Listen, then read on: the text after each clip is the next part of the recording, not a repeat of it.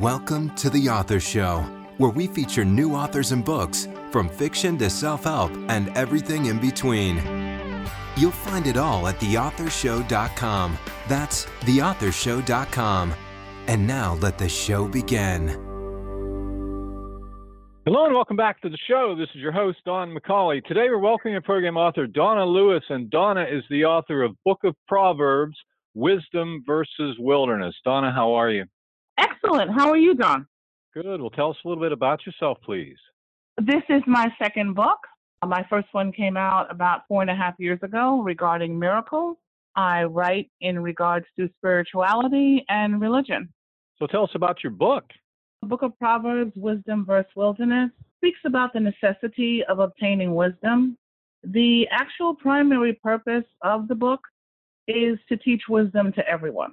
Now, the book provides intellectual depth and insights and also gives exceptional wisdom on how to live a fortunate and a tranquil life, obviously by honoring and respecting God as omnipotent. Now, the book also discusses every chapter in the book of Proverbs, and I try to bring some insight, some clarity, and just basic meaning to different verses in each chapter to talk about why wisdom is essential and mandatory in life. So that way you can try to live a life that is not destitute, not empty, and just feeling obsolete. So, who did you write your book for specifically? I write mainly for people who believe, people that have hope, and mostly people that have faith, even as small as a grain of mustard seed. I also write for new followers of God, people who are excited about Jesus, and then also the seasoned believers who have had prior experience with God's grace and mercy. So, could you say there's any type of central message or perhaps underlying theme that you would say runs throughout your book? Yes, definitely. Seeking wisdom and looking to apply it to your life will definitely bless your life. Now, applying wisdom is going to keep you away from any bad decisions and choices. For example, texting and driving is a big thing nowadays. If you're doing that, that could become extremely costly if you're paying attention to your phone and not looking where you're going, that could possibly cause an accident or maybe even death of a person that you did not see. Also, another big area is adultery. You want to stay away from that because when you got married, you took your vows. Obviously, they meant something to you. So, just having some exciting affair is not the route to go, and wisdom will keep you from that. So, if you had to choose, what would you say is the single most important idea you're sharing in your book that's really going to add value to the reader's life? Actually, I'm going to say let go and let God. That's become very personal to me. We as people have become overly concerned with what feels good to us. And that one letter word, I, actually, that can get us into a lot of trouble because that just shows how selfish we are and only concerned about ourselves following your feelings is kind of like a woman in menopause. You know, one minute she's cold and the next she's hot.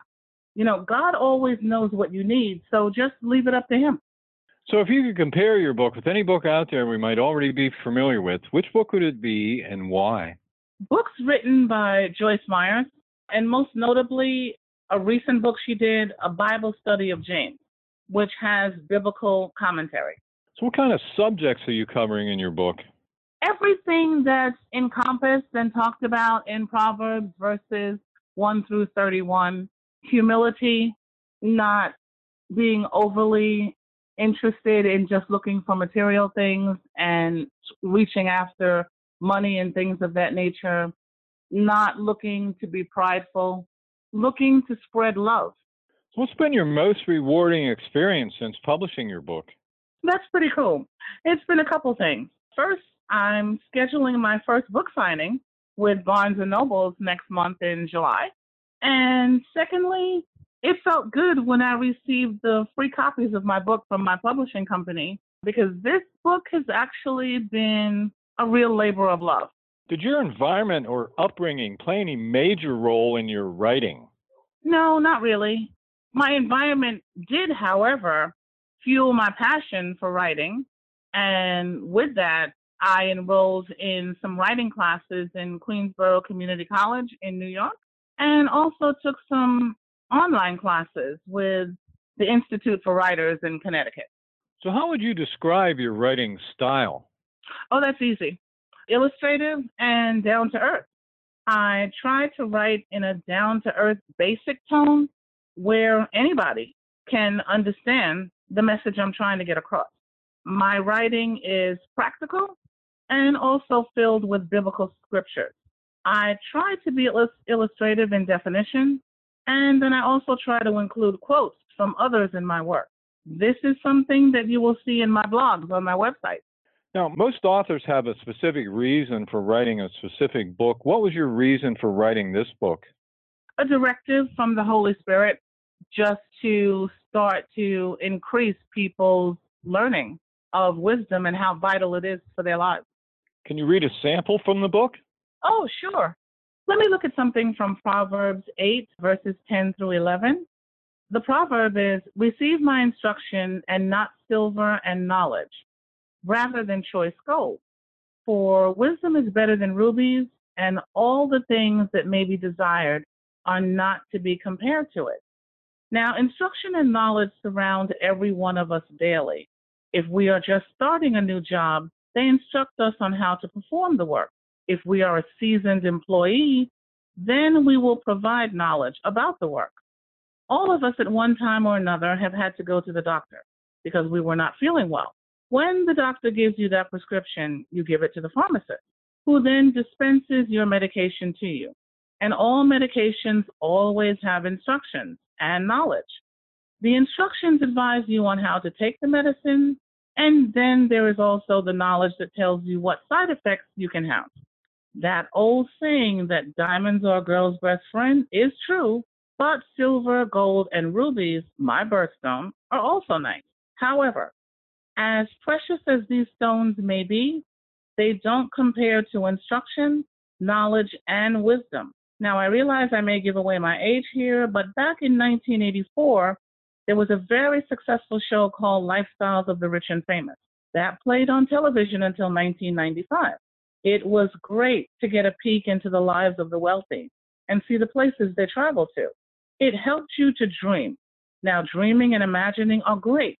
Albert Einstein said it best imagination is everything, it is the preview of life's coming attraction. However, if we look at the example I used above and you take more or less medication than it instructs you, you could wind up in the hospital or maybe something worse. This is why instruction and knowledge are important. So, what part of your book would you say you personally like best?